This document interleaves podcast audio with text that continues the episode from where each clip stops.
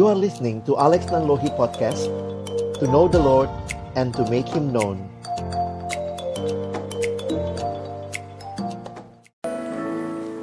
Sebentar kita akan mendengarkan pemberitaan firman Tuhan. Mari kita minta biarlah Tuhan yang membukakan mata hati kita agar kita dapat memahami dan mengenal Dia melalui firman-Nya. Mari kita nyanyikan Open the Eyes of My Heart Lord.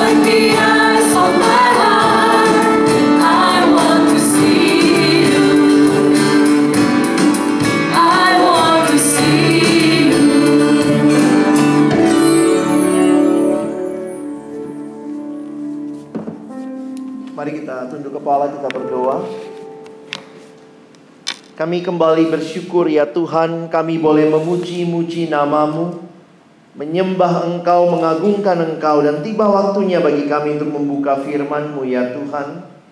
Karena itu kami mohon biarlah waktu kami membuka firmanmu Bukalah juga hati kami.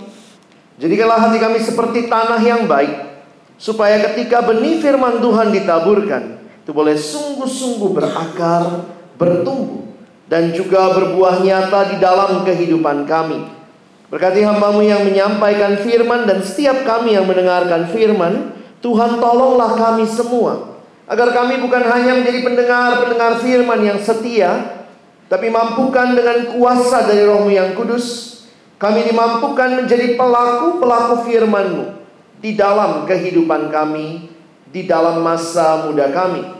Tolong kami boleh memberi respon yang tepat terhadap apa yang menjadi kehendak-Mu dan penyataanmu bagi kami.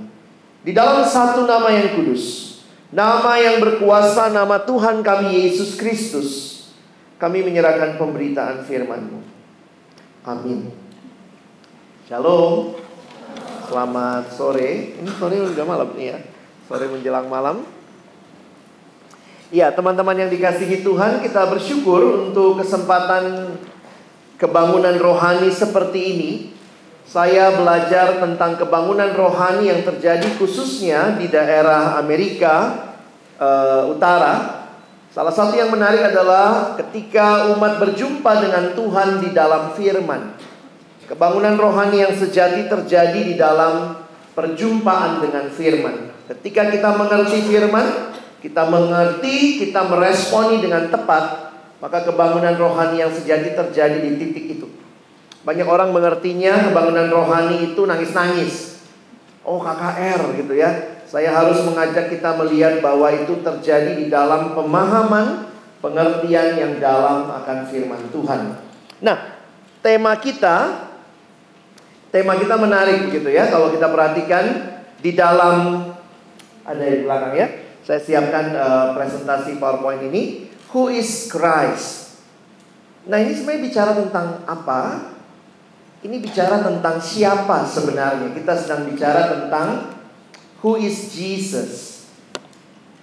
Hampir semua pendiri agama, kalau kita perhatikan, itu fokusnya pada ajaran. Tapi Yesus ini unik sekali, fokusnya kepada dirinya. Di dalam agama-agama yang lain, kita hanya diminta mengikuti ajarannya saja. Tetapi di dalam kekristenan, kita diminta untuk menerima Dia di dalam hidup kita. Wah, ini menarik. Siapakah Yesus ini? Dia cuma manusia biasa. Betapa luar biasanya dampak kehadiran Dia di dalam dunia. Bayangkan seorang yang kemudian kelahirannya menandai dipisahnya dunia jadi dua sebelum Kristus dan sesudah Kristus. What's so special about this person? Dan itu yang saya harap kita benar-benar mengerti dan kemudian merespon. Ya. Nah, bagian firman Tuhan yang Abang ajak kita lihat sama-sama malam ini, mari kita buka di dalam Markus pasal yang ke-8. Kita akan membaca ayat 27 sampai dengan ayat yang ke-29. Markus pasal yang ke-8 ayat yang ke-27 sampai dengan ayat yang ke-29. Mari jika sudah menemukan kita baca bagian ini bergantian. Pria bersama saya baca ayat 27, wanita baca ayat 28, kita bergantian sampai 29. Ya. Uh, 29 maksudnya kita baca sama-sama aja ya. Pria mulai dulu 27, wanita 28, 29 sama-sama. Pria akan mulai 1 2 ya. Kemudian Yesus beserta murid-muridnya berangkat ke kampung-kampung di sekitar Kaisarea Filipi. Di tengah jalan ia bertanya kepada murid-muridnya, katanya, kata orang, siapakah aku ini?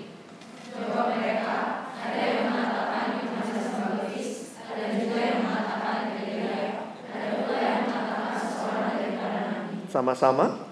Ia bertanya kepada mereka, "Tetapi apa katamu? Siapakah aku ini?" Maka jawab Petrus, Nah, saudara yang dikasihi Tuhan, kalau perhatikan jawaban Petrus, apakah jawabannya benar atau salah? Engkau adalah Mesias. Engkau adalah Mesias. Benar apa salah? Benar. Kenapa ada ayat 30? Coba lihat ayat 30. Kita baca ya, satu dua ya. Lalu Yesus melarang mereka dengan keras supaya jangan memberitahukan kepada siapa pun. Loh, kalau jawabannya Petrus benar, kenapa dilarang ngasih tahu? Karena ini yang menarik waktu saya pelajari, Petrus benar secara terminologi tapi tidak paham sama sekali apa yang dia sedang katakan. Dan itu mungkin kenyataan banyak orang Kristen saat ini. Benar terminologinya. Benar simbolnya. Benar ritualnya, tapi tidak mengalami. Dan itu yang kita harus waspadai. Kekristenan bukan sekedar bicara sesuatu pengetahuan, tetapi sebuah relasi dengan Tuhan. Christianity is not about religion.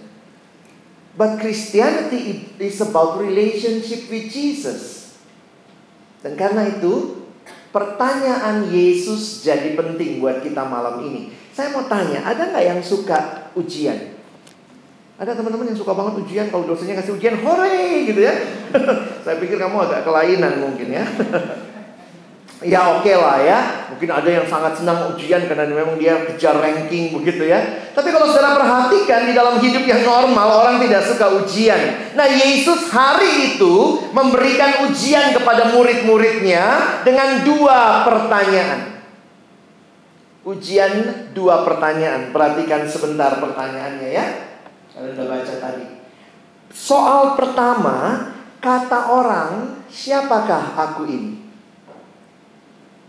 Lalu murid-murid bicara, oh ada yang mengatakan Yohanes Pembaptis, ada juga mengatakan Elia, ada pula yang mengatakan seorang dari para nabi. Jangan lupa, nampaknya Yohanes Pembaptis sudah mati. Jadi Yesus dianggap titisannya Yohanes Pembaptis. Yohanes sudah mati. Lalu lebih gila lagi ada yang bilang Elia. Loh, kalian mungkin bingung gitu. Hah? Elia? Elia adanya di perjanjian lama. Tapi kok bisa orang Yahudi punya pikiran dia Elia? Apa kesamaan Yesus, Elia, dan Yohanes? Ini kalau PA mesti jelas kan? Kamu mesti ngerti firman nih. Salah satu yang menarik adalah ketiga-tiganya pesannya tentang penghakiman. Bertobatlah. Bertobatlah. Dan itu nampak kesamaan. Makanya waktu Yesus ngomong begitu, ini Yohanes Pembaptis. Yohanes Pembaptis ngomong begitu, ini Elia. Nah, sehingga Yesus dikenal dan ada cap yang diberikan kepada dia oleh orang-orang yang ada pada waktu itu. Loh Elia dari mana bang? Coba perhatikan kitab terakhir perjanjian lama namanya apa?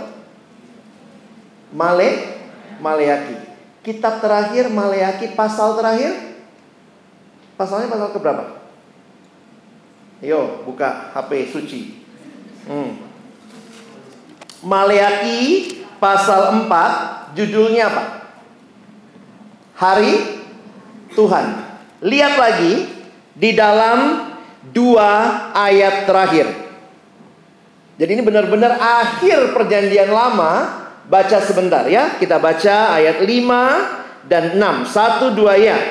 Sesungguhnya aku akan mengutus Nabi Elia kepadamu menjelang datangnya hari Tuhan yang besar dan dahsyat itu. Maka ia akan membuat hati bapak-bapak berbalik kepada anak-anaknya dan hati anak-anak kepada bapak-bapaknya supaya jangan aku datang memukul bumi sehingga lihat kesamaannya konsep perjanjian lama tentang hari Tuhan itu hari penghukuman, penghakiman dan mendahului hari itu siapa yang diutus?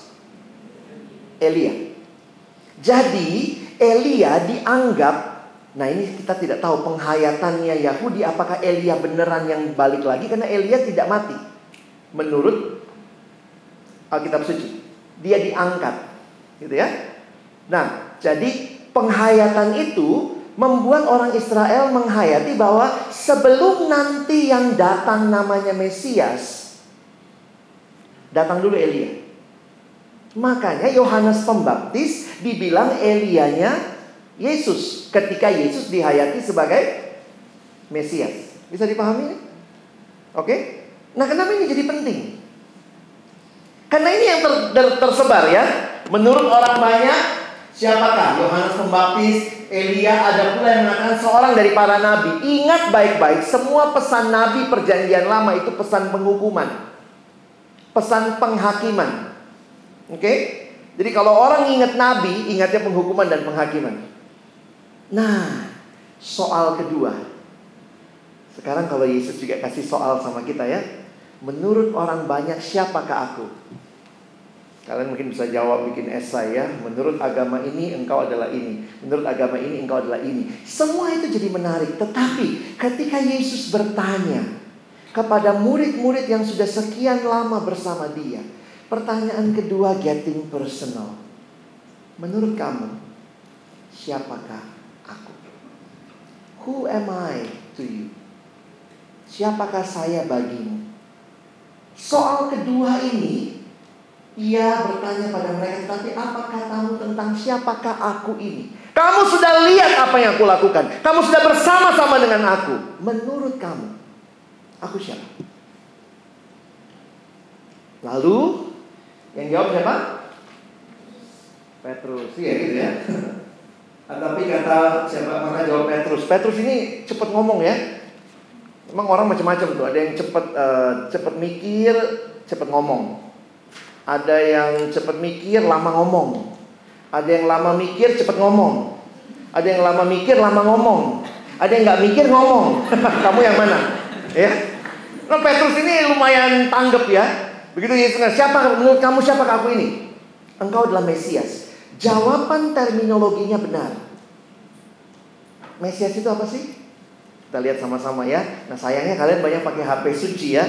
Di, di belakang Alkitab tercetak itu ada yang namanya kamus. Ayo coba buka. Cari Mesias. Oke. Kalau nggak ada ya searching lah. Searchingnya gimana? Kamus Alkitab Mesias, kira-kira begitu ya. Nanti keluarlah kuota dalam nama Tuhan Yesus Tuhan tambahkan ya. Sudah lihat Mesias yang punya Alkitab tercetak di situ tulisan Melia Mesias lihat Kristus. Nah, coba lihat Kristus. Nah, perhatikan ya supaya kalian ngerti kekristenan banyak orang cuma ngertinya ini doang gitu ya. Lihat Kristus. Sudah ketemu? Oke, saya bacakan ya. Kristus adalah terjemahan Yunani dari kata Ibrani Masyiah atau Mesias. Bahasa Arabnya Al-Masih. Oke. Jadi sebenarnya ini adalah sebuah gelar. Yesus Kristus. Yesus Mesias. Hari ini kita belajar Christ. Nah, saya mau jelasin konsep ini. Supaya kamu ngerti kekristenanmu. When you say that he is Christ, what does it mean to you? Ini bukan cuma sekedar ngomong. Jangan-jangan waktu pulang dari sini Yesus ngomong. Jangan bilang siapa-siapa ya. Kamu tahu namaku. Tapi kamu gak ngalami namaku. Do not tell anyone. Perhatikan. Terjemahan Yunani. Jadi sebenarnya ya. Kalau sepupu-sepupu kita itu ngomong Isa Al-Masih, dia ngakunya apa? Yesus Kristus. Harusnya mereka ikut acara ini. Ini yang mau membahas apa yang mereka ngomong. Isa Al-Masih, gitu ya. Nah, coba lihat. Jadi yang diurapi oleh Tuhan. Jadi itu gelar. Yesus itu Mesias yang diurapi oleh Tuhan. Yesus disebut Kristus karena dialah, perhatikan, dialah yang dipilih Allah menjadi penyelamat dan Tuhan. Akhirnya Kristus juga menjadi nama diri untuk Yesus. Jadi Yesus itu bukan marganya Kristus. Yesus marga Ahado, Kristus. Bukan. Bukan marganya itu. Jadi Yesus Sang Mesias, Yesus yang diurapi, perhatikan istilah yang digunakan, yang diurapi untuk menjadi juru selamat dan Tuhan. Perjanjian lama penuh dengan berita penghakiman. Tapi Kristus, dia tanggung penghukuman itu atas dirinya, sehingga berita yang dia sampaikan sesuai dengan namanya, dia memberikan kepada kita keselamatan. Wah udah sebenarnya itu aja intinya ya. Mari kita doa tutup. Selesai. When you say Jesus Christ, it means Jesus is my Christ, my Savior. Kita udah nyanyi tadi. Saya waktu terima kasih Esther ya pilihan lagunya pas banget. Ini udah semua khotbah saya di sini. Shout to the Lord at the earth. Pokoknya inilah dia juru selamat, dia penyelamat. Jadi saya hanya akan membedah dua istilah ini. Ya, bagaimana kau mengerti Christ? Mengertilah pertama, Yesus adalah juru selamat. Nah, ada masalah apa? Dulu waktu abang masih kecil ya, saya nggak ngerti kata juru. Ini apa artinya juru? Makanya kan nggak ada sebenarnya. Kalau kamu dibilang, ih dia juru kunci di kelas, artinya apa? Juru itu sebenarnya istilah sederhana untuk orang yang paling ahli. Makanya sebenarnya bahasa Indonesia kita cukup Yesus itu penyelamat. Tapi kita kan bahasa Kristennya juru selamat. Saya waktu kecil karena kebanyakan nonton film silat, saya pikir Yesus jurus selamat. Jadi pikirnya ada jurus bangal, nah Yesus ini jurus selamat. Saya dari kecil udah mikir gitu. mikir apa ini juru selamat ya? Jadi sebenarnya Yesus penyelamat. Dalam hal menyelamatkan dia yang paling ahli. Kalau engkau berkata Yesus juru selamatku, apa maksudnya? Dan ngalamin nggak kamu diselamatkan? Jangan cuma ngomong doang, jangan-jangan Yesus ngomong please do not tell anyone because you yourself you don't even experience what you say about me. Kalau engkau nggak ngalamin, gimana ngomong? Nah, menarik sekali memperhatikan bahwa Tuhan tahu masalah terbesar kita. Bagi saya ini menarik. Kenapa Tuhan kirim juru selamat? Saya pikir kalau Tuhan tahu masalah terbesar manusia cuma masalah kurang makan, yang dikirim juru pangan. Ya, nangkep maksud saya? Kalau masalahmu cuma kurang pintar bang, kurang pintar, goblok-goblok Kristen ini kurang pintar. Oh, yang dikirim juru pendidik mungkin. Kalau masalah kita cuma masalah hukum yang dikirim judge Bao misalnya gitu ya. Cukup hakim. Kalau masalah kita cuma masalah ekonomi, maka yang dikirim adalah juru ekonomi. Tapi ada masalah yang saudara dan saya nggak bisa selesaikan. Kita butuh yang namanya juru selamat. What happened? Apa yang terjadi? Nah kalau kita perhatikan, saya mulai dari awal ya. Jadi ini kita coba tarik lagi dari awal ya awalnya Allah menciptakan manusia. Dan kalau Allah menciptakan manusia, ini menarik untuk diperhatikan. Contohnya misalnya ya, kalau saya ciptakan benda ini, ini namanya mic. Kalau abang ciptakan benda ini, maka pertama kali dicipta benda ini punya siapa? Punya yang men mencipta. Kau bilang tapi kan bisa dijual bang, tahan dulu otak dagangmu. Begitu sebuah benda dicipta itu milik pen penciptanya. Nah, pertanyaan lebih lanjut, waktu Allah menciptakan kita, berarti kita milik Allah. Alkitab mulai dengan konsep yang menyatakan manusia itu bukan makhluk yang independen.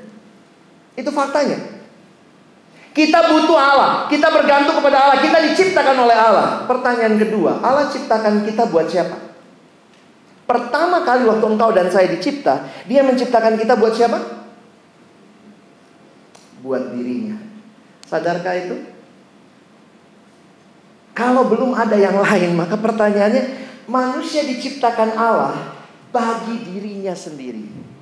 Allah menciptakan kita bagi dirinya. Karena itu, manusia itu selalu default settingnya pasti menyembah.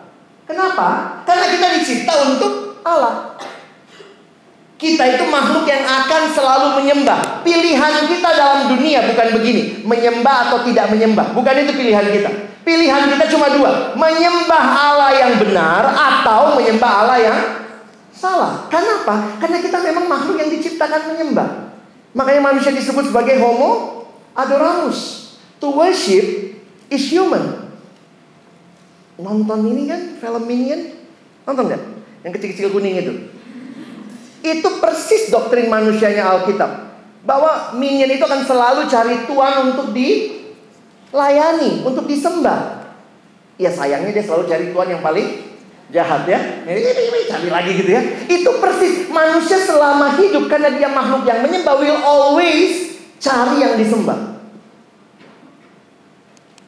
Tapi kita mesti sadar ini, kalau manusia dicipta untuk menyembah Allah, maka the true satisfaction, kepuasan sejati hanya ditemukan di dalam penciptanya.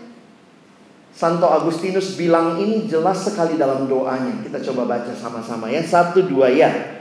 Tuhan, Engkau menanamkan dalam hati kami kesenangan untuk memujimu. Engkau menciptakan kami bagimu dan hati kami gelisah sebelum dalam bahasa Inggris permainan katanya lebih jelas. And our soul are restless until they find rest in you. Orang pinter ini ngomong hati manusia biar kecil, namun jika seisi dunia diisi ke dalamnya nggak pernah bisa memuaskan. Kalau yang ngomong orang goblok kita nggak usah denger ya. Ini orang pinter loh, jarang-jarang keluarnya bukan rumus. Karena ternyata Pascal ini juga seorang teolog Kristen yang baik ya, maksudnya orang Kristen yang sungguh-sungguh. Dia banyak menulis juga catatan-catatan penghayatan dia terhadap kekristenan. Jadi saudara perhatikan beberapa kesimpulan sederhana bahwa manusia itu paling puas dengan Allah. Waktu kita ikuti aturannya Allah itulah kepuasan yang paling sejati. Kepuasan itu bukan kita dapat dari menyembah yang bukan Allah. Yang bukan Allah kategorinya ciptaan. Ciptaan tidak pernah memuaskan. Yang memuaskan kita bukan yang horizontal teman-teman ya. Yang memuaskan kita yang vertikal yaitu Allah. Jadi jangan salah pikir, kita suka mikir gini, Allah sih batas-batasin. Batasan itu baik. Itu cara Allah menolong kita hidup. Satu pagi saya datang ke kantor waktu itu terus ada satu adik staff kami waktu itu dia uh, kerja, eh, dia kerja, dia tinggal di kosan lalu ya biasa mungkin sepi kali kosannya dia pelihara ikan mas. Bisa ikan mas banyak gitu ya. Pagi-pagi dia datang ke saya, Alex, abang Alex. Ih bang tahu nggak? Tadi malam ikan mas saya bunuh diri. Kok bisa gitu ya? Pagi-pagi dia menemukan dua ekor ikan masnya itu sudah mati tergeletak di karpet. Jadi ini ikan yang merasa mungkin ini mungkin ikan reformasi. Saya nggak butuh air keluar gitu. Dua ekor mati besok pagi. Jadi kita waktu itu bercandanya mungkin ini ikan yang tidak disetujui cintanya oleh orang tua. Ya. Jadi kalian melompat berdua begitu. Dan kesimpulan kami dari pembahasan itu ikan paling butuh. Batasan air itu membuat ikan hidup. Keluar dari air, mati. Bayangkan kalau kamu senang dengan konsep saya punya Tuhan yang tidak punya batasan. Kalau dia mau saya bahagia, semua boleh. Itu bukan Tuhan yang baik. Kalau kamu masih ada batasannya, boleh ya boleh, itu untuk hidupmu. Bayangkan kamu punya orang tua yang tidak punya batasan, semua boleh. Saya pikir itu bukan orang tua yang baik. Ma mau bunuh anak tetangga, silahkan nak. Kasih pisau. Ma mau uh, pukul-pukul dosen, ma silahkan. Papa, yuk kita bom kampus, ayo. Gitu. Kalau orang tua tidak lagi punya standar, ya. Jadi memang manusia dalam dalam realitanya tidak mau semua itu. Ini namanya hamartia. Kita tidak tepat di sasaran yang Tuhan mau. Salah satu istilah dosa adalah hamartia. Hamartia itu kayak begini. Harusnya kan kalau orang memanah kena yang paling tengah. Waktu dia meleset dari sasaran, itu namanya hamartia. Contoh, saya pegang apa nih? Hah? Mic, gunanya?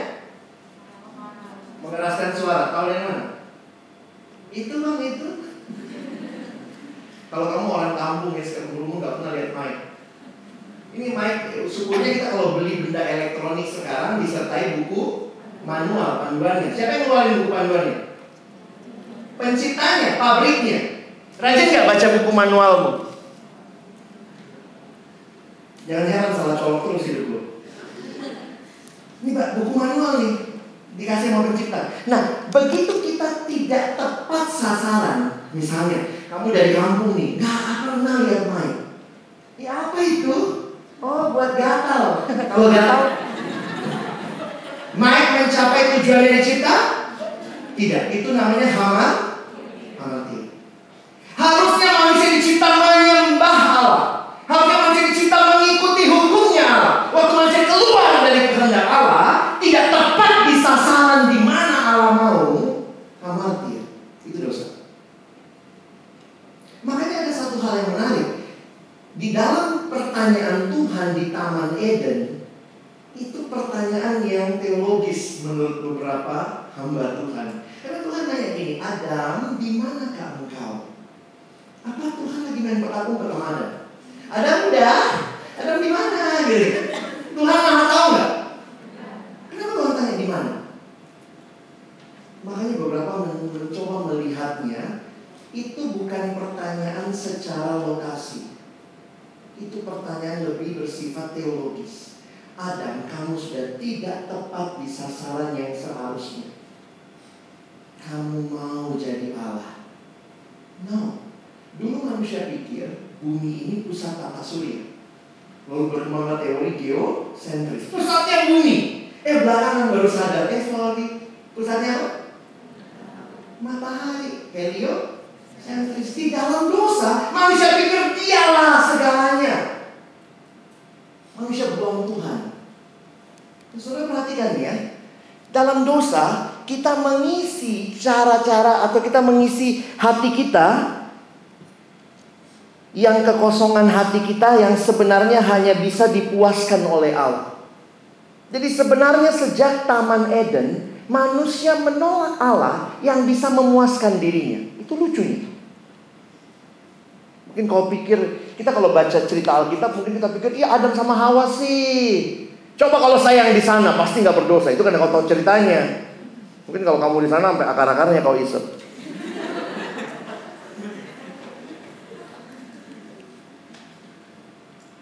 Saya ambil definisi dosa ini ya. Kalau manusia harusnya puas di dalam Allah, maka sebenarnya dosa adalah manusia mencari kepuasan di luar Tuhan. Ini kalimat dari teolog bernama John Piper. Dia mengatakan sin is what you do when your heart is not satisfied with God. Waktu kita nggak puas dengan Tuhan, kita langgarlah semua perintahnya. Now it's not my life, it's not your your life, it's my life. Ini hidup saya. Fokusnya apa? Aku. Aku jadi fokus yang utama. Aku, aku dan aku. Sehingga kalau kalian perhatikan, how do you spell sin? S I N. Ada yang bilang, what is sin? Sin is the I in the center. Aku yang paling utama. Tidak heran manusia di dalam dosa, perhatikan ya.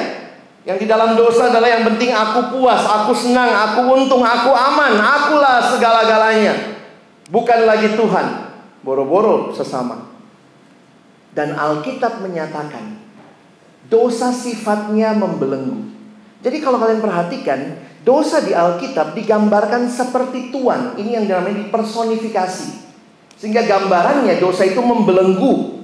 Manusia makin dalam, makin terbelenggu, mau lepas sulit. Ini yang jadi realitanya dosa. Jadi lihat ya. Saya sedang jelaskan kenapa kita butuh juru selamat. Karena awalnya indah banget dicipta. Tapi kita berontak sama Tuhan, bahkan kita sampai tenggelam di dalam dosa-dosa kayak lumpur hidup saudara. Makin kita bergerak, makin dalam kita tenggelam. Kita ganti pusat hidup kita bukan lagi Tuhan, tapi semua yang kita mau itu membelenggu kita. Ada orang yang dibelenggu sama hal-hal seperti ini. Ini membelenggu. Ada yang bilang sama saya waktu itu, mana bang di Alkitab nggak ada dilarang merokok. Iya, kau pergi pom bensin ada di sana. Lebih rohani pom bensin dari kau. Orang memang kalau suka apa cari-cari celah ya. Satu anak datang, bang saya kalau ngerokoknya ya ini kok bang apa? Eh, ya kalau orang ngerokok ya ikut, kalau enggak ya enggak gitu ya. Terus kemudian waktu itu kita lagi makan bareng, bentar ya bang mau ngerokok dulu. Ya bilang tinggalkanlah rokokmu, susah bang, itu namanya terbelenggu. Kalau kau bilang kau bebas, tinggalkan. Susah bang, terbelenggu. Ini teori addiction. Makin dalam, makin dalam. Ada yang addiction sama minuman keras, ada yang addiction sama narkoba, dan ini jadi realita yang nggak mudah.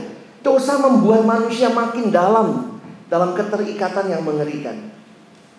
Satu waktu saya pergi ke, saya banyak layani siswa ya, kadang-kadang siswa ini apa ya polos-polos bego gitu ya.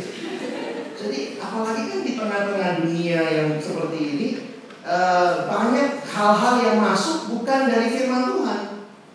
Jadi waktu itu saya pergi ke Bandung, saya ingat banget mimpin rapat siswa. Lalu kemudian ada satu anak datang sama saya dia tanya gini, Bang boleh nanya nggak? Terus dia nanya gini, tadi Bang Alex bilang nggak boleh narkoba ya? Iya nggak boleh. Abang pernah pakai narkoba? Enggak deh.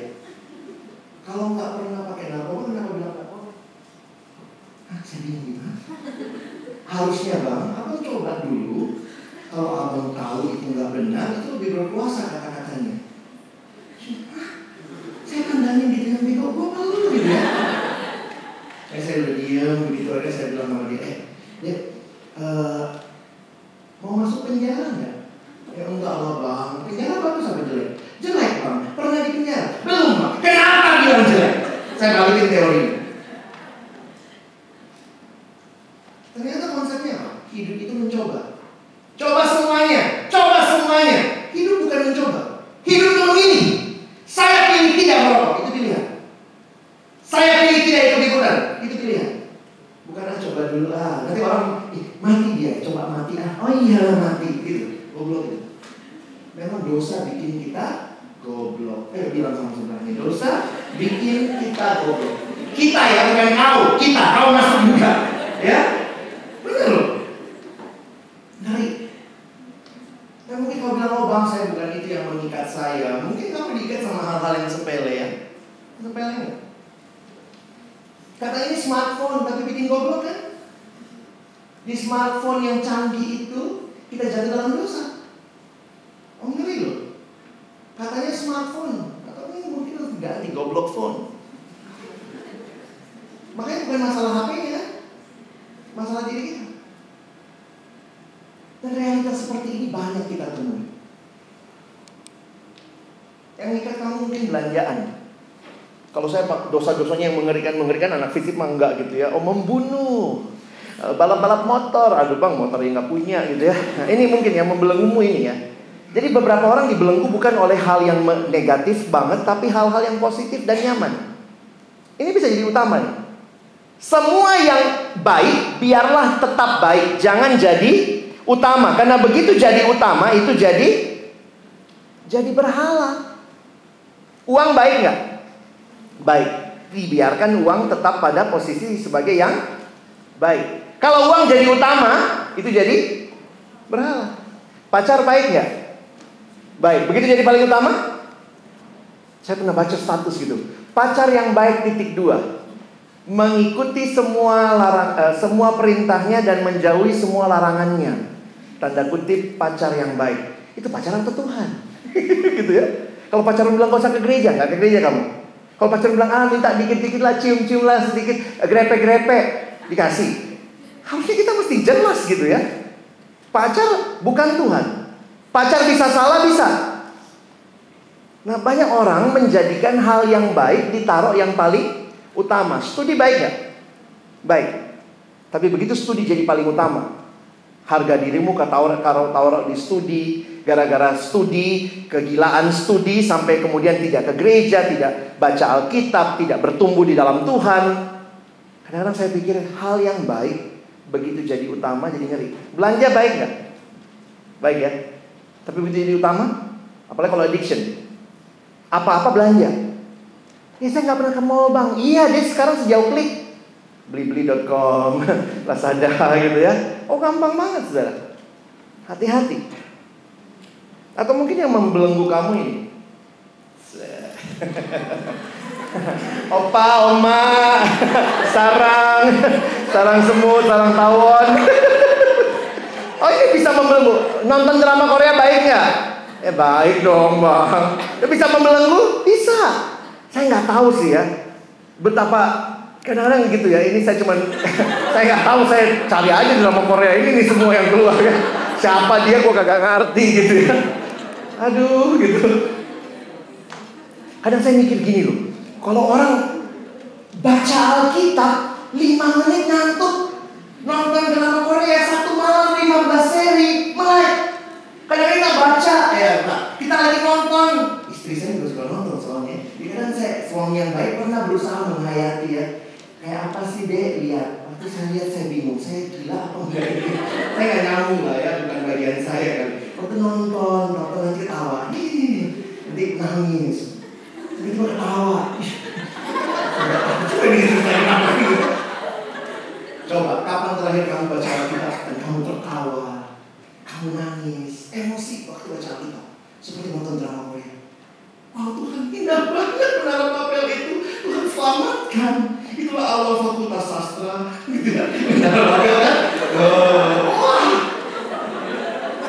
Kapan terakhir kamu baca Alkitab benar-benar emosi? Kadang-kadang ya saya bukan bilang nggak boleh nonton, tapi jangan-jangan kita tidak serius dengan kerohanian. Tapi hal-hal ini kita serius. Yang cowok, yang cuma bilang cewek ya. Hmm. Oh bukan ini lagi bang, ada PUBG lah, apalah semua gitu ya. Astaga saya juga bingung itu apa. Adik saya main waktu itu dia bilang dia main PUBG itu, terus kemudian ada suara kan itu bisa kedengeran kan suara orang ya. Terus yang yang ngomong tau sih? Mas, mas, udah dulu ya anak saya mau mandi. Anaknya itu anak. Ternyata dia bilang, mas, udah dulu nih anak saya mau mandi dari tadi nggak mandi mandi. Saya ya ampun, orang bisa begitu addiction. Belum lagi pornografi. Ini juga menjerat, hati-hati teman. Dulu statistiknya begitu ya. Eh, Tujuh dari eh, mahasiswa pria terjebak pornografi. Dulu 7 dari 10 mahasiswa pria. Sekarang 10 dari 10 mahasiswa pria terjebak pornografi. Oh, saya ketemu banyak orang nih, Pak. Termasuk yang melayani. Ngeri. Statistiknya ngeri. Belum lagi kalau kita bicara hal-hal seperti ini. LGBT. Lagu Boti.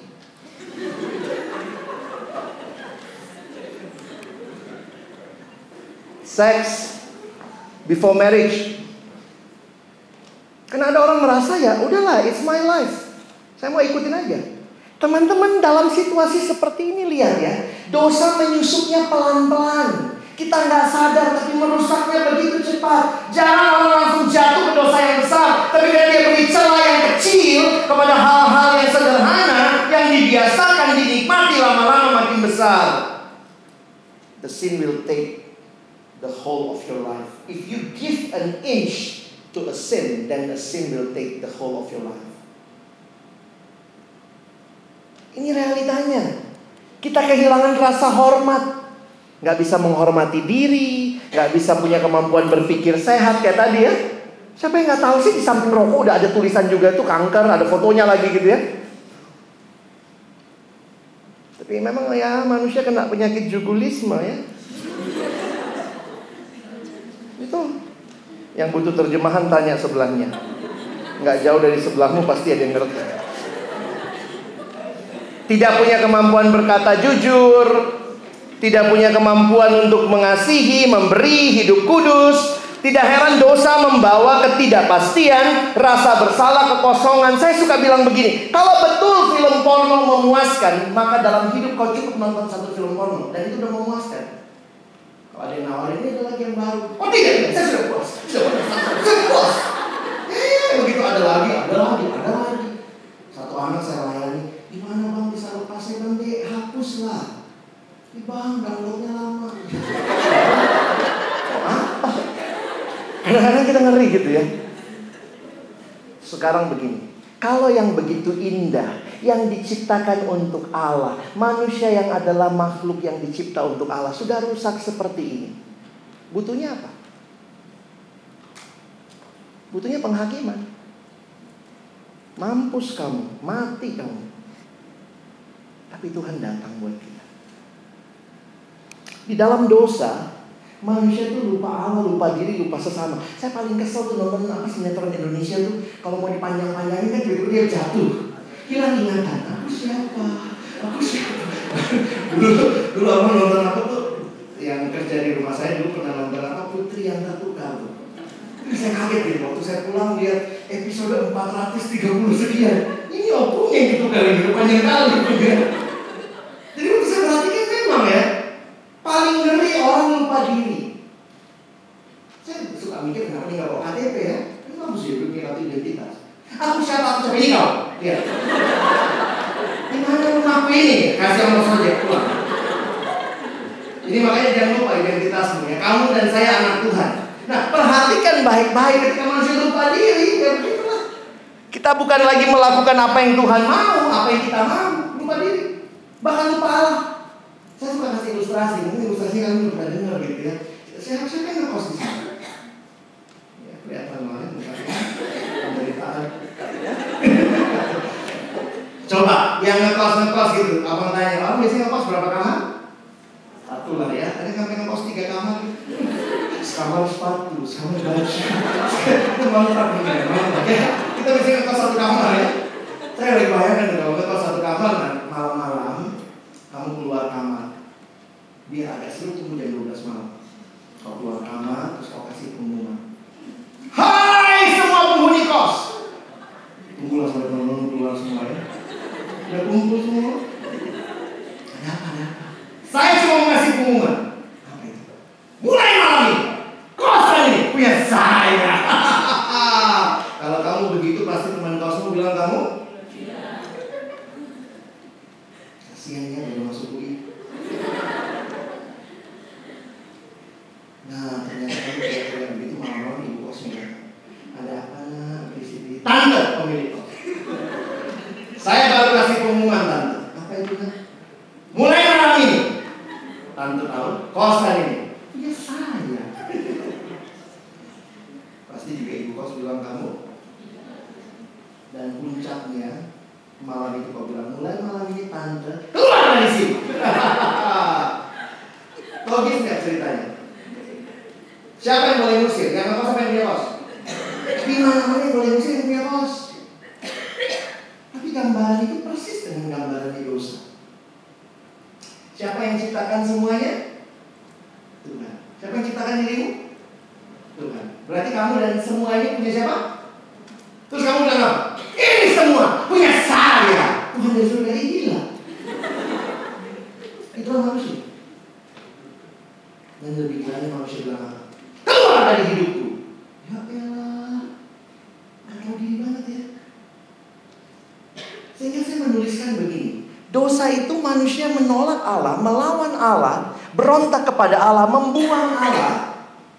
Tidak heran Alkitab berkata upah dosa itu maut. Jadi manusia yang begitu indah dicipta sampai akhirnya berdosa, tidak ada lain selain maut. Itu yang harus kita tanggung.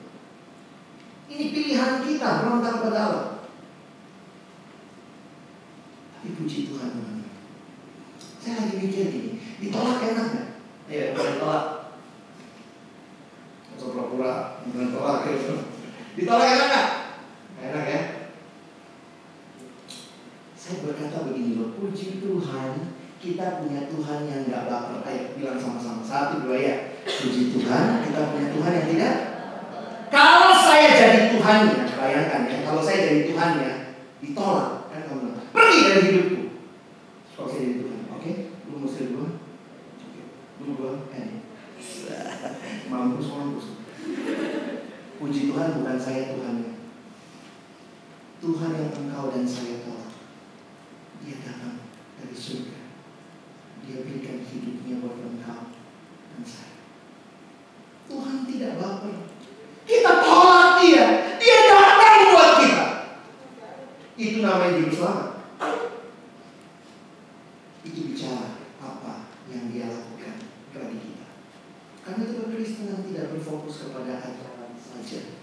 Kita punya ajaran, tapi ajaran itu berpusat kepada seorang pribadi, yaitu Allah yang datang jadi. Waktu pertama kali dapat gambar ini, teman-teman, hati saya sangat terharu. Ini gambar, kalau kalian googling namanya Peter Drowning, Petrus tenggelam. Jadi ini sebenarnya gambarnya tuh Tuhan Yesus nih. Jangan kau pikir Tuhan Yesus yang tenggelam ya, salah ya. Ini Tuhan Yesus di luar air, Petrus, ya, Petrus tenggelam. Lalu Tuhan Yesus kasih tangan gitu. Pertama kali lihat gambar ini, saya pikir inilah yang kita tolak dan kita sedang tenggelam, dia mengulurkan tangannya buat kita. Kenapa? Kita nggak bisa selamatkan diri kita. Kalau engkau dan saya bisa selamatkan diri kita, Yesus nggak usah turun. Kenapa? Kita bisa naik ke sana. Tapi justru karena kita tidak bisa ke sana, dia datang ke sini menyelamatkan kita. Juru selamat luar biasa. Dosa itu masalah kita. Solusinya dari mana? Dari Allah. Kita harusnya mati dalam dosa. Tapi searching for the answer to life, Jesus. You have found him. Cari di mana keyboard S-nya dua begitu ya? Ini kepentingan ilustrasi. Kadang-kadang saya pikir wah luar biasa. Tidak heran Yesus yang kita kenal, kalau kalian baca apa yang dia katakan, itu semua tentang apa yang dia lakukan. Bukan apa yang orang lain lakukan. Misalnya dia bilang begini ya, coba baca Yohanes 10 ayat 10. Kebaca gak sih? Masih ya? Ya, satu dua ya. Pencuri datang, membunuh dan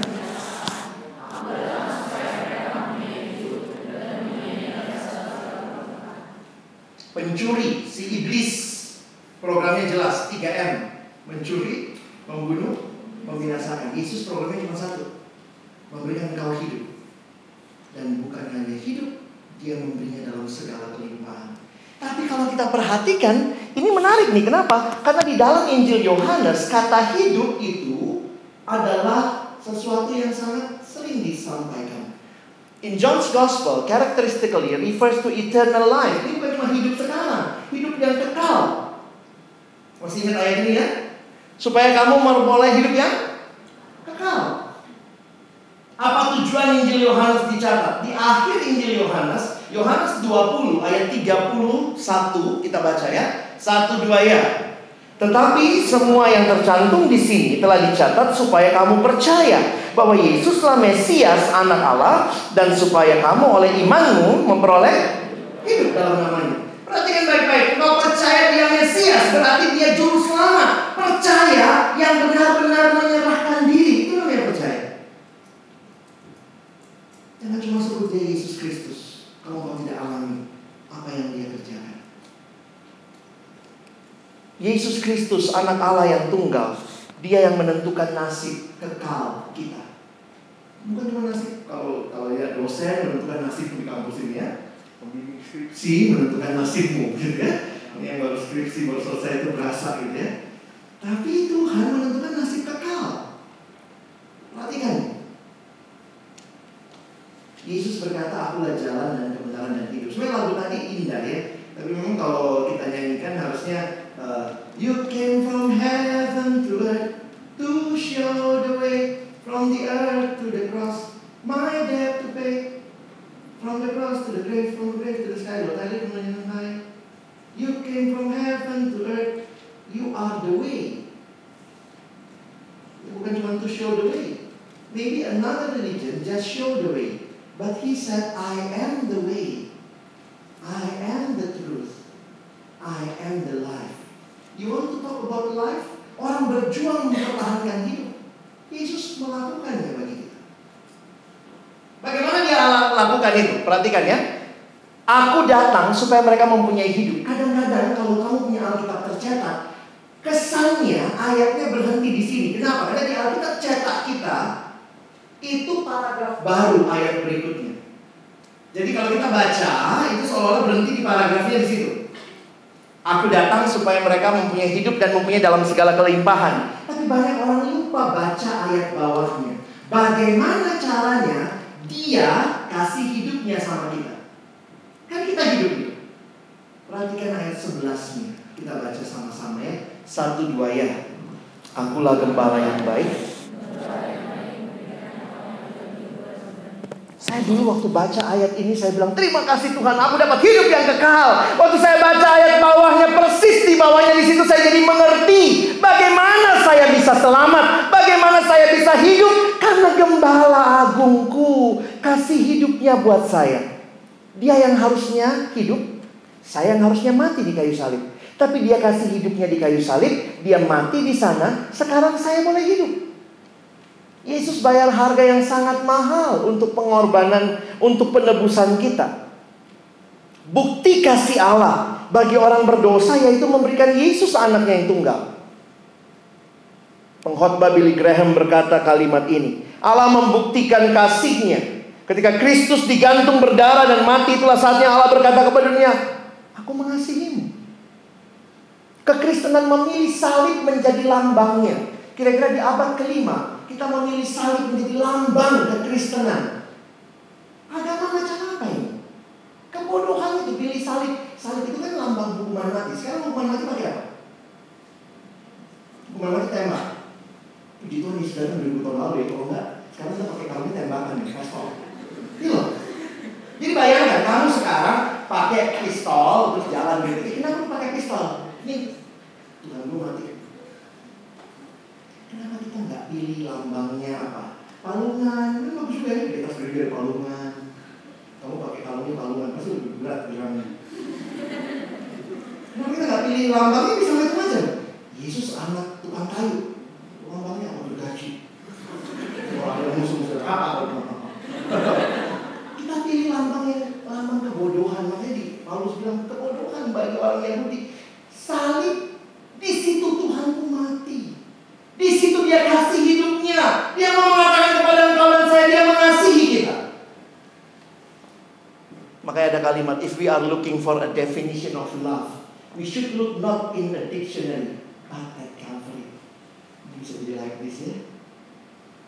Saya senang kalimat ini, dikatakan oleh John Stott. You want to know about love? Kalau anak sekarang foto love, love, apa itu love? Nih, love, sarang ya, sarang semut, sarang tawon ya. If you learn about Christianity, then you will say, this is not love. This is love. Makanya nggak enak juga fotonya. you want to know about love? This is love. Bukan kasih yang romantis. Tapi kasih yang menyerahkan dirinya supaya engkau dan saya yang harusnya mati boleh hidup. Dengan ini Tuhan cuma mau berkata, I love you. I love you. Kenapa dia datang jadi juru selamat? Kenapa dia Christ? Karena kamu tidak bisa selamatkan diri. Saya tidak bisa selamatkan diri saya. kita tidak berdaya, dia datang. Dia yang kita tolak, kita buang, kita pikir Tuhan pergi dari hidupku. It's my life. Dia yang kembali berkata, seolah Tuhan bilang, Alex, saya mau akhiri kegilaanmu. That is not my plan for you. Tapi bukan cuma itu, teman-teman. Cuma itu kita senang, asik, udah diselamatkan. What next? Berikutnya yang menarik, dia juga mau jadi Tuhan atas hidup kita. Yesus adalah Tuhan. Perhatikan sebentar, dalam Alkitab ada dua konsep menarik. Pertama, penciptaan. Kalau saya cipta sebuah benda, begitu dicipta, benda ini milik pencipta. Tapi ada konsep kedua. Konsep kedua itu konsep penebusan. Ini istilah dagang. Kalau ada sebuah benda terjual, tergadai, apa artinya ditebus? Dibayarkan sejumlah uang atau tukar sama barang supaya benda itu kembali jadi milik. Kita dicipta aja punyanya Allah. Waktu kita jatuh dalam dosa, Allah tidak biarkan kita, dia datang, dia tebus kita, dia bayar harga yang sangat mahal. Untuk apa? Kembali kepada dia. Waktu saya mengerti ini, saya mengerti. Waktu saya berkata Yesus Kristus, saya harus menyerahkan hidup saya kepadanya. Perhatikan kalimat ini. Apa yang Yesus lakukan melalui kematiannya di kayu salib? Saya mau sedikit bukakan perspektifmu dari apa yang Paulus, Yohanes, dan Petrus tuliskan. Ini kalimatnya Petrus. Kita baca sama-sama. Satu, dua, ya.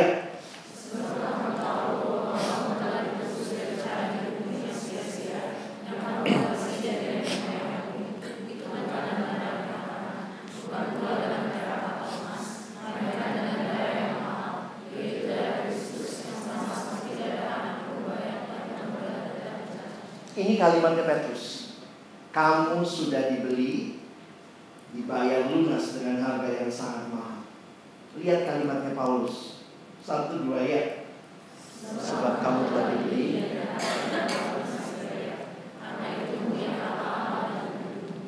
Kita lihat lagi satu bagian kalimat Paulus. Satu dua ya. Dan Kristus telah mati untuk semua orang supaya mereka yang hidup tidak lagi hidup untuk dirinya sendiri. Lihat baik-baik. Kalau saya hidup untuk diri sendiri, that is sin. The I in the center. Mengakhiri itu Tuhan mati buat kita. Sebab Kristus telah mati. Mengakhiri saya jadi raja atas hidup saya. Dan start from that. Now I live for Him. Day by day. Hidup bagaimana? Petrus kalimatkan lagi. Kita baca sebentar. Satu dua ya.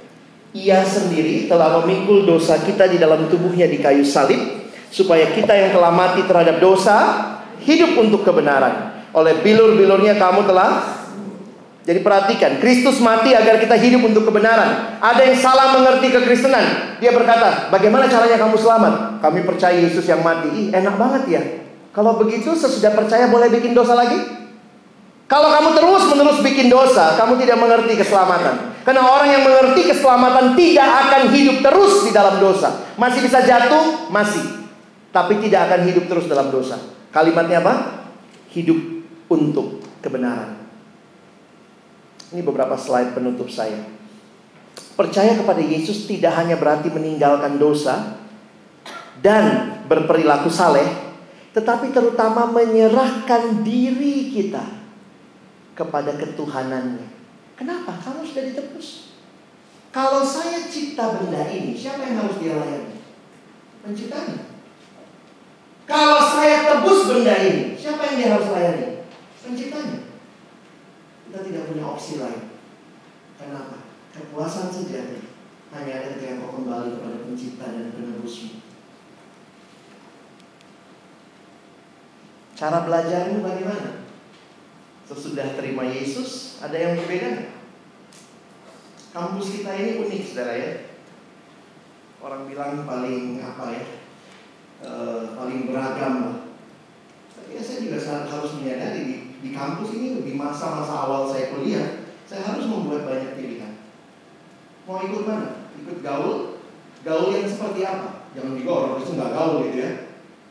Kalau datang gitu ya, oh dari langit gitu pulang langsung ke langit gitu ya kamu belum kenal orang. Saya ketua angkatan di angkatan saya.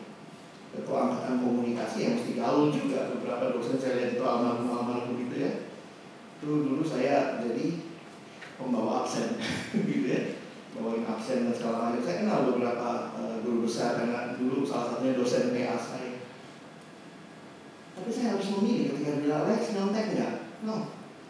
Saya harus memilih. Lex ikutan ini, oh no. Kalau ikut yang lain saya ikut. Tapi kalau untuk itu maaf. Kita harus. Hidup saya bukan lagi milik saya. It's not my life. I need to surrender to Him. Cara belajar saya harus berbeda. Saya belajar bukan buat nilai saja. Saya belajar untuk bagaimana melalui ilmu itu nanti Tuhan dipermuliakan. Cara pandang kita beda. Cara saya bergaul. Kalau kalian sudah punya pacar, cara pacaran. True love waits. Kasih sejati itu menunggu, bukan bablas. Ya. Jadi banggalah kalau misalnya kamu pacaran ya udah, saya selama pacaran tidak pernah menyentuh pacar saya secara sengaja untuk kepuasan esek-esek. Itu pilihan. Ya, ini mah pacaran nggak pernah ciuman, ya ampun. Kecuali kamu pacaran gaya bleki asal ketemu naik, gitu ya. Itu banyak orang tidak ngerti hal-hal seperti itu. Kenapa? Dunia lebih kuat. Nah di kampus kita banyak sekali nilai-nilai yang ada. Saya tutup dengan slide ini ya. Kekristenan yang sejati diawali dengan penyerahan diri kepada Yesus. Tetapi kekristenan tidak lain daripada pengabdian kepada Tuhan seumur hidup. Apa respon kita? Salah satu penulis yang saya kagumi sekarang namanya Timothy Keller dalam salah satu uh, Facebooknya. Kalau kita lihat status bagus biasanya kita ngapain? Nge-like ya. Dia kalimatkan begini bagus juga ya. Jesus cannot be just like his claim makes us either kill him or crown him. Pertanyaan Yesus buat murid-muridnya, menurut kamu siapa aku? Itu bukan cuma pertanyaan pengetahuan, tapi pertanyaan relasi. Do you have a relationship with Jesus? Bukan cuma, wih bagus ya, Yesus tuh juru selamat orang Kristen. Kita harus bisa berkata, Yesus engkau juru selamatku. Yesus engkau Tuhan. Now I surrender my life. Responnya apa? Buka hati terima Yesus. Tapi kamu bingung gitu ya, ini terima Yesus saya dari kecil udah Kristen. Saya dulu awalnya juga bingung masuk kampus, nah terima Yesus. Saya dari kecil Kristen udah dibaptis lagi. Tapi ternyata terima Yesus yang saya mengerti adalah saya pikir ngeri gitu ya, apa sih terima Yesus? Gimana Yesus masuk ke saya begitu ya? Tapi saya mengertinya dalam dua hal. Pertama, terima Yesus berarti percaya Yesus sebagai satu-satunya Tuhan dan juru selamat pribadi. Mungkin selama ini banyak orang merasa saya belum percaya atau saya percaya tapi ternyata pada saat yang sama saya masih percaya dia bukan satu-satunya. Dalam hal tertentu saya percaya yang lain. Itu orang Kristen suka begitu. Minggu ke gereja, hari lain sakit ke dukun. Ini siapa yang dipercaya? Ketika Tuhan datang menyelamatkan kita, Tuhan akan tinggalkan dosamu ya dia yang bisa menyelamatkan. Ada orang merasa yang bisa selamatkan dia apa? Prestasinya, uangnya. No. Berserah itu percaya itu begini. Benar-benar menyerahkan diri itu percaya. I surrender. Satu mahasiswa datang sama saya, padahal waktu itu dia sudah PKK ya. Udah PKK pemimpin kelompok kecil di kampus lalu kemudian dia bilang bang aku masih ketakutan. Saya bilang ketakutanmu apa? Habis begini bang ya saya pernah diramal. Terus ramalannya itu jelek banget bang. Jadi setiap kali saya melakukan apa saya selalu ingat ramalan itu. Saya bilang siapa yang pimpin hidup? Tuhan atau ramalan? Tapi kalau benar terjadi bang, kalaupun itu benar dan banyak hal yang bisa benar ya, enggak enggak sulit kan? Coba lihat lihat tanganmu. Ada huruf apa? Ada huruf M? Saya juga bisa ramal. Oh, kau akan mati. Oh, ngeri sekali. Kamu bukan menyerahkan diri pada ramalan. Jadi banyak orang tidak sungguh-sungguh terima Yesus, tidak sungguh-sungguh percaya bahwa cuma Dia yang bisa menyelamatkan saya. Kita masih merasa diri saya bisa. Yang kedua, tentu ada pertobatan. Jadi apa maksudnya terima Yesus? Saya punya hidup yang baru. Di dalam Alkitab dipakai dua istilah. Menanggalkan, hidup lama ditanggalkan, hidup baru. dikenakan persis seperti buka baju. Tanggalkan, kenakan yang baru. Dan karena itu ayatnya jelas. Barang siapa mengatakan ia ada di dalam dia, ia wajib hidup sama seperti Kristus hidup. Pertama kali dapat ayat ini saya kaget juga. Hah? Dia nggak bilang begini, kamu harus hidup seperti pendetamu, seperti guru agamamu, seperti dosenmu, seperti orang tuamu. Langsung kamu mengatakan hidup dalam Kristus, harus hidup sama seperti Yesus. Dan Tuhan mampukan kita. Kekuatan kita nggak bisa. Tapi Tuhan sanggupkan kita. Hidup berbeda dengan dunia ya. Jadi percaya Yesus satu-satunya Tuhan dan Juru Selamat. Yang kedua ada pertobatan. Ada pertobatan berarti ada perubahan. Teman-teman saya suka filosofi ikan. Tahu ikannya? Pernah lihat ikan? Yang bilang ini sebelahku bang. ikan itu yang unik begini. Katanya ikan yang hidup seumur hidup itu akan berenang melawan arus. Itu ikan yang hidup. Hanya ikan mati yang ikut arus. Jadilah ikan-ikan yang hidup. Saya bertobat, saya punya cara hidup yang baru. Dulu saya kasih contekan, sekarang no. Saya mau mengatakan tidak. Yang kedua, ikan meskipun hidup di laut, air asin, dagingnya tetap tawar. Enggak? Ada yang pergi mancing di laut? Kenapa dia ikan asin bang? Nggak bisa. Diasinkan lagi. Jadi kalau bilang, bang, semua temanku merokok.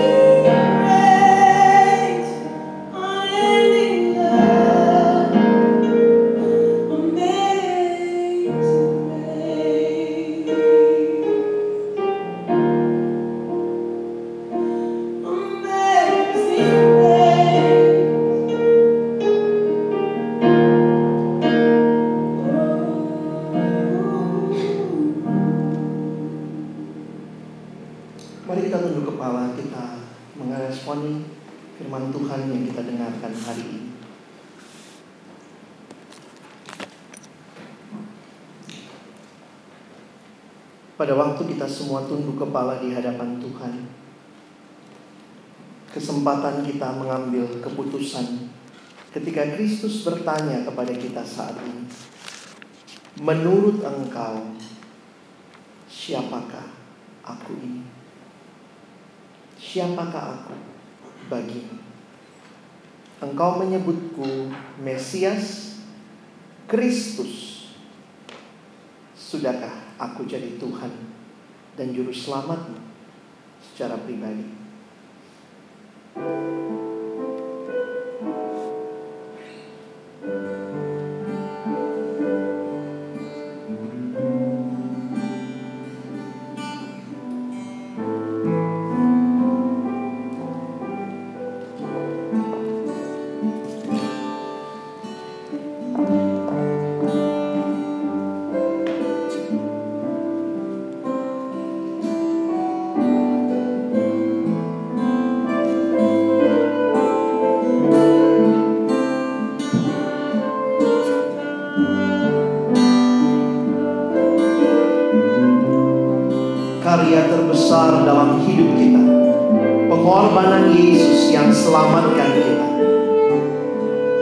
kita naikkan refrain lagu ini dengan lembut.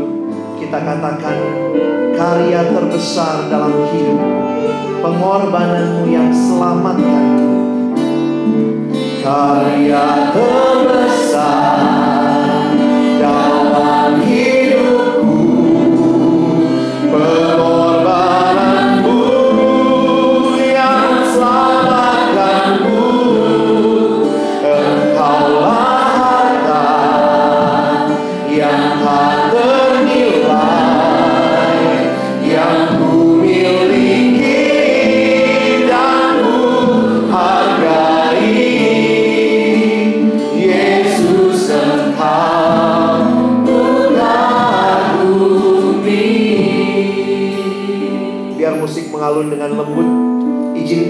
malam ini sebagai hamba Tuhan Memberikan beberapa pertanyaan untuk saudara jawab di dalam hidupmu Siapa yang setelah dengar firman Tuhan malam ini Boleh mengerti dengan jelas Tuhan Engkau Yesus Satu-satunya Tuhan dan Juru Selamat dalam hidupku Dan hari ini Tuhan bertanya kepada saudara Masing-masing pribadi Siapakah aku menurutmu?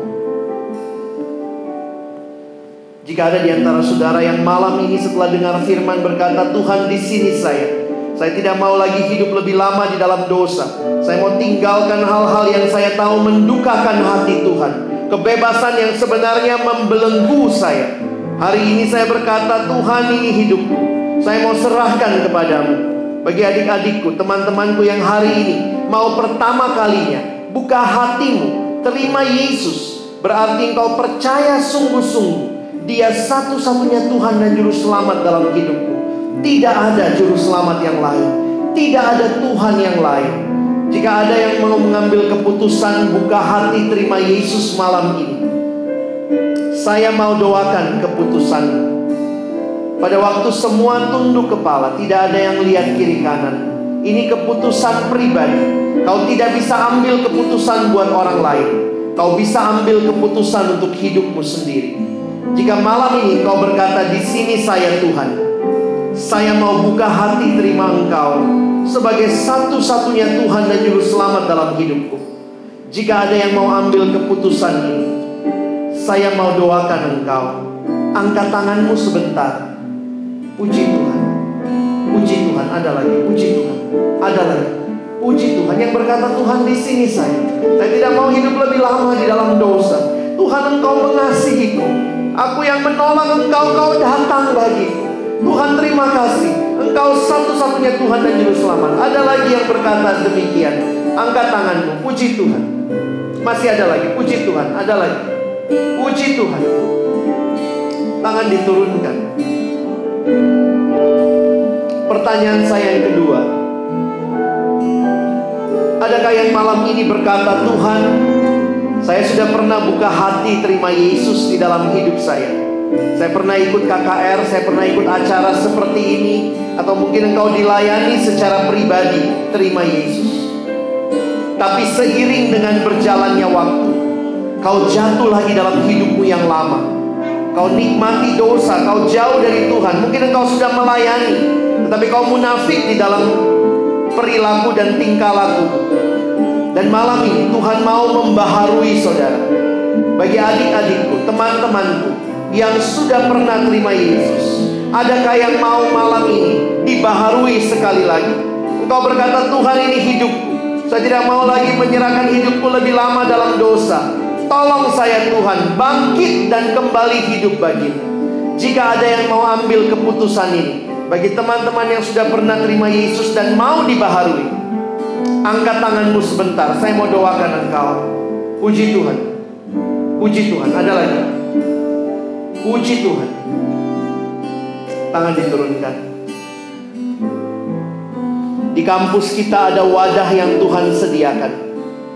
PO Visip via UI Untuk kita terus bertumbuh. Maukah engkau juga memberi diri Terlibat di dalamnya Membangun kerohanianmu. Ini bukan sekedar engkau ikut Sebagai bagian dari kewajiban tetapi benar-benar engkau merasakan Tuhan Aku membutuhkan engkau. Jika ada adik-adik yang rindu juga Boleh terlibat di kampus ini Bertumbuh dan melayani. Berdoalah kepada Tuhan. Tuhan tolong kamu Untuk hidup bagi dia Karya terbesar Dalam hidupku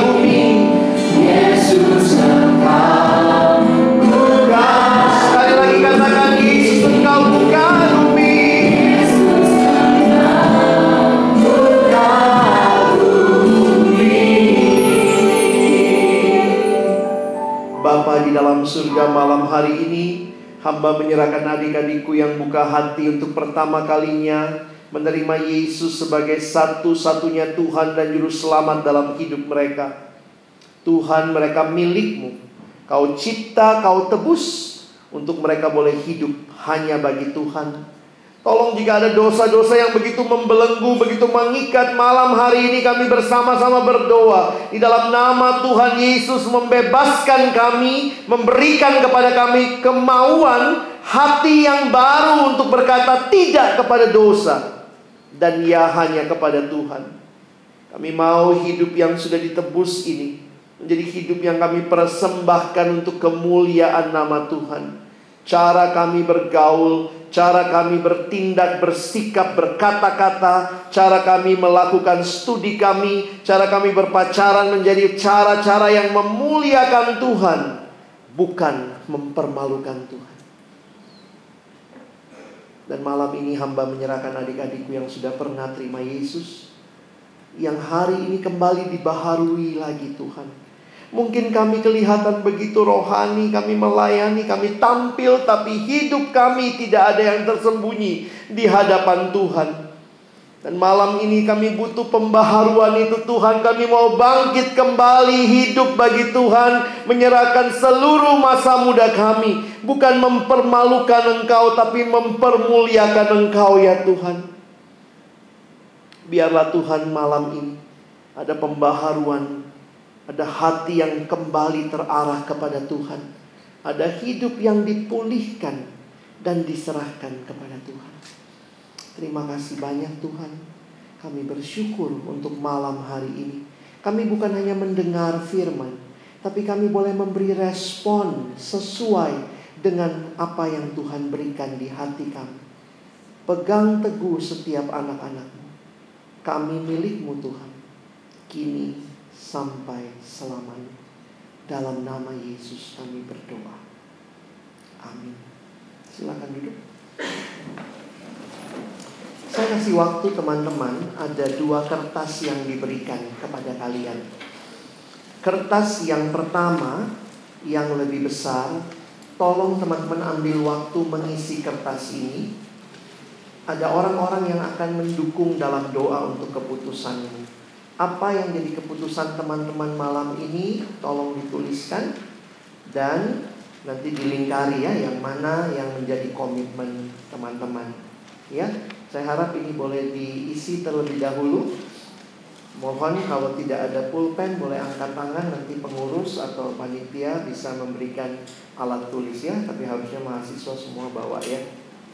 Jadi saya berharap ini diisi terlebih dahulu. Lalu sesudah itu yang kecil yang kedua ini buat kamu. Kalau ada hal-hal yang Tuhan ingatkan malam ini, dosa apa yang mau ditinggalkan, apa yang mau kalian bangun, komitmen biar tidak lupa tulis. Kertas yang kecil ini buat kamu. Kertas yang lebih besar nanti kita akan kumpulkan bersama. Ya. Bisa musik mengiringi sambil kita mengisi lembaran komitmen kita ya. Saya kasih waktu sekitar 2-3 menit kalian mengisi. Sesudah itu nanti kita akan mengumpulkan.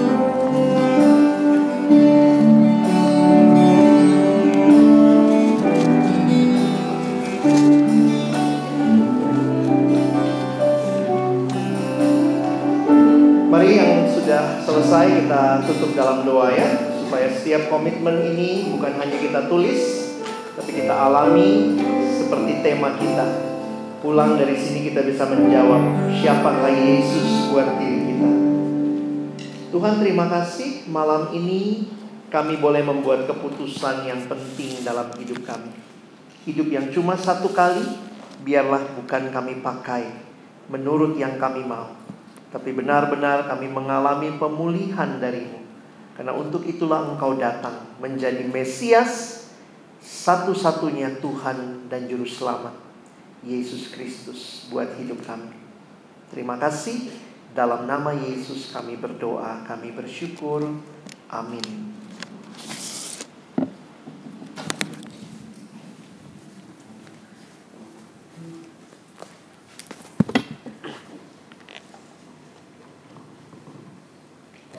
Mengucap syukur untuk pemberitaan firman yang sungguh indah, sungguh lembut menyentuh hati kita. Aku mempersilahkan teman-teman mempersiapkan terlebih dahulu persembahan.